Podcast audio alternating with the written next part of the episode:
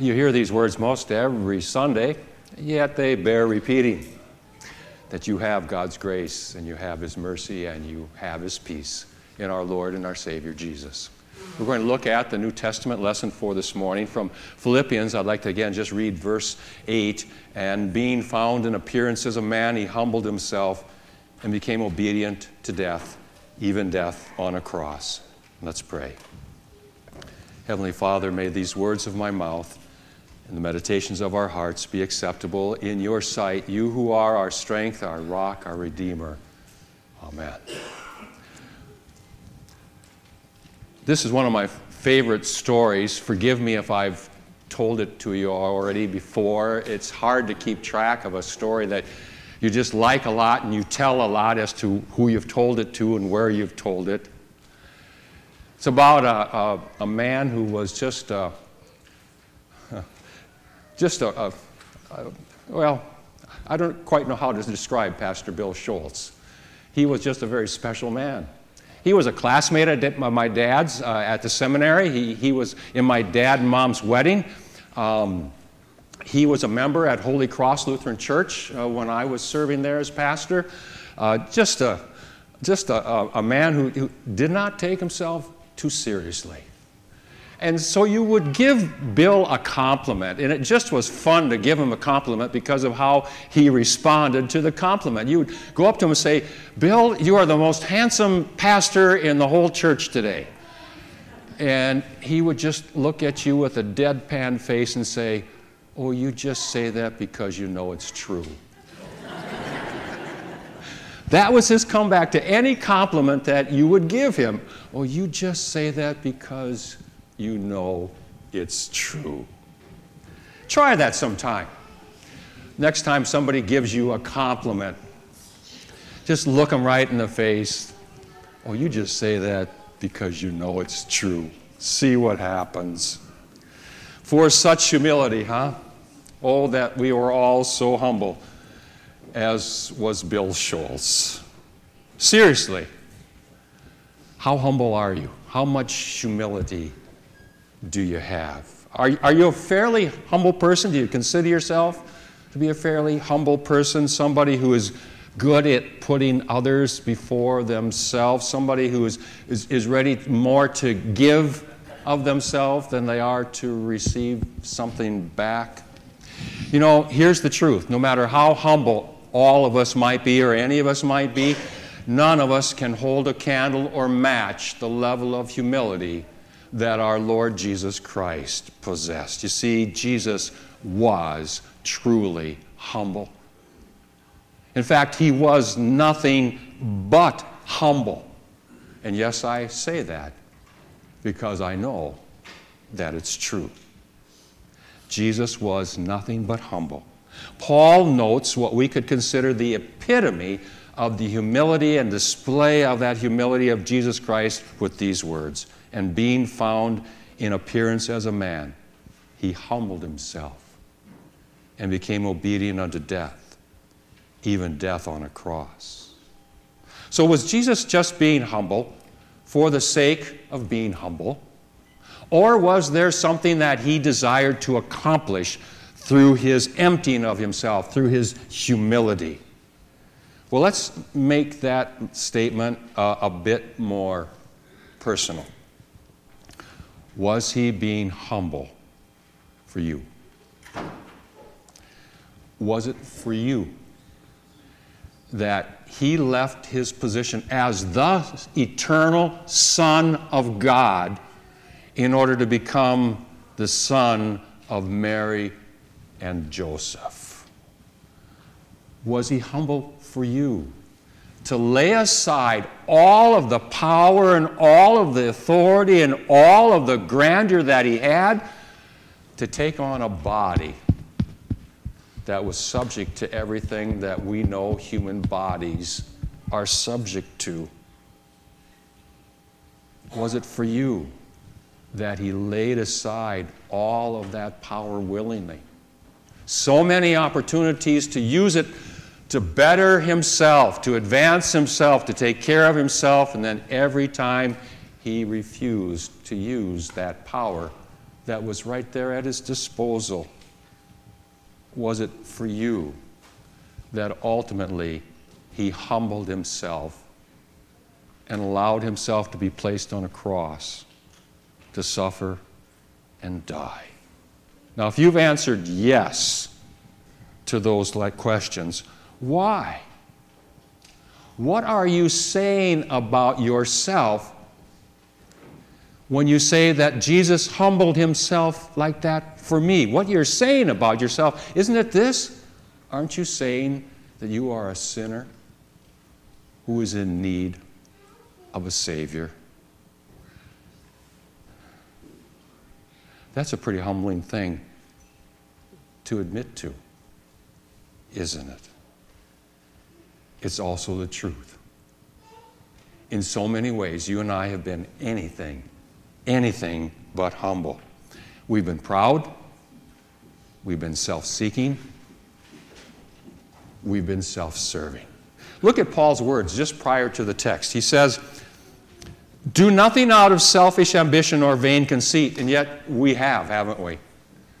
Done things out of selfishness and out of vain conceit. But in humility, consider others better than yourselves. We haven't always considered others better than ourselves, have we?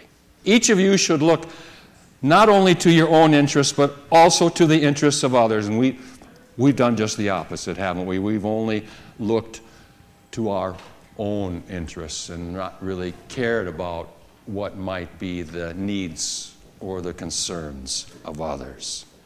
I mean, think of your own life this last week in regard, that regard.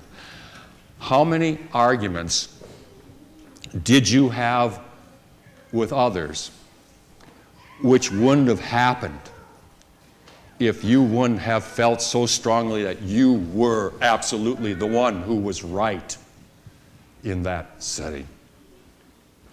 How many people were hurt because you were thinking only of yourself? How often did you act as though you believed you were better than that other person? Sadly, we just simply each have to say this about ourselves and about being sinners. I just have to say that because I know it's true about me. Same for you. Having said that, remember this. This also is true. Jesus Christ was truly humble. He was nothing but humble. And the reason he did that, Martin Luther in the Small Catechism, he asked the question, why did Jesus humble himself? And then he provides this answer Christ so humbled himself to redeem me, a lost and condemned person. Go back over what Paul wrote about Jesus. Your attitude should be the same as that of Christ Jesus, who, being very nature God, did not consider equality with God something to be grasped, but made himself nothing, taking the very nature of a servant being made in human likeness, and being found in appearance as a man, he humbled himself and became obedient to death, even death on a cross. Unless Jesus humbled himself in this way, there would not have been, there could not have been a death on the cross. At least not his death. Because as true God, eternal God, he couldn't die if he just simply stayed in that state. Could have he?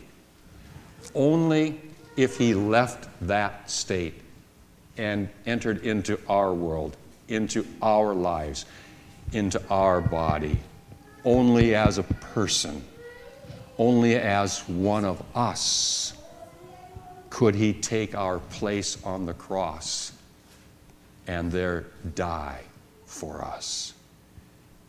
And he did just that. didn't he? How do we say and confess it in the Creed? We're going to say this in a few moments. We say that Jesus was conceived by the Holy Spirit, born of the Virgin Mary, suffered under Pontius Pilate, was crucified, died, and was buried. And all of that was done so that we could be forgiven. That's why Jesus humbled himself. Listen to it as Scripture comes back to it time and time again. You know that you were not redeemed with corruptible things as silver or gold, but with the precious blood of Christ, as a lamb without blemish and without spot. The blood of Jesus Christ, God's Son, cleanses us from all sin. From Isaiah Surely he has borne our griefs and carried our sorrows. He was wounded for our transgressions, he was bruised for our iniquities. The chastisement of our peace was upon him, and with his stripes we are healed. And he had blood to shed. And he had a body which could be wounded and bruised and punished.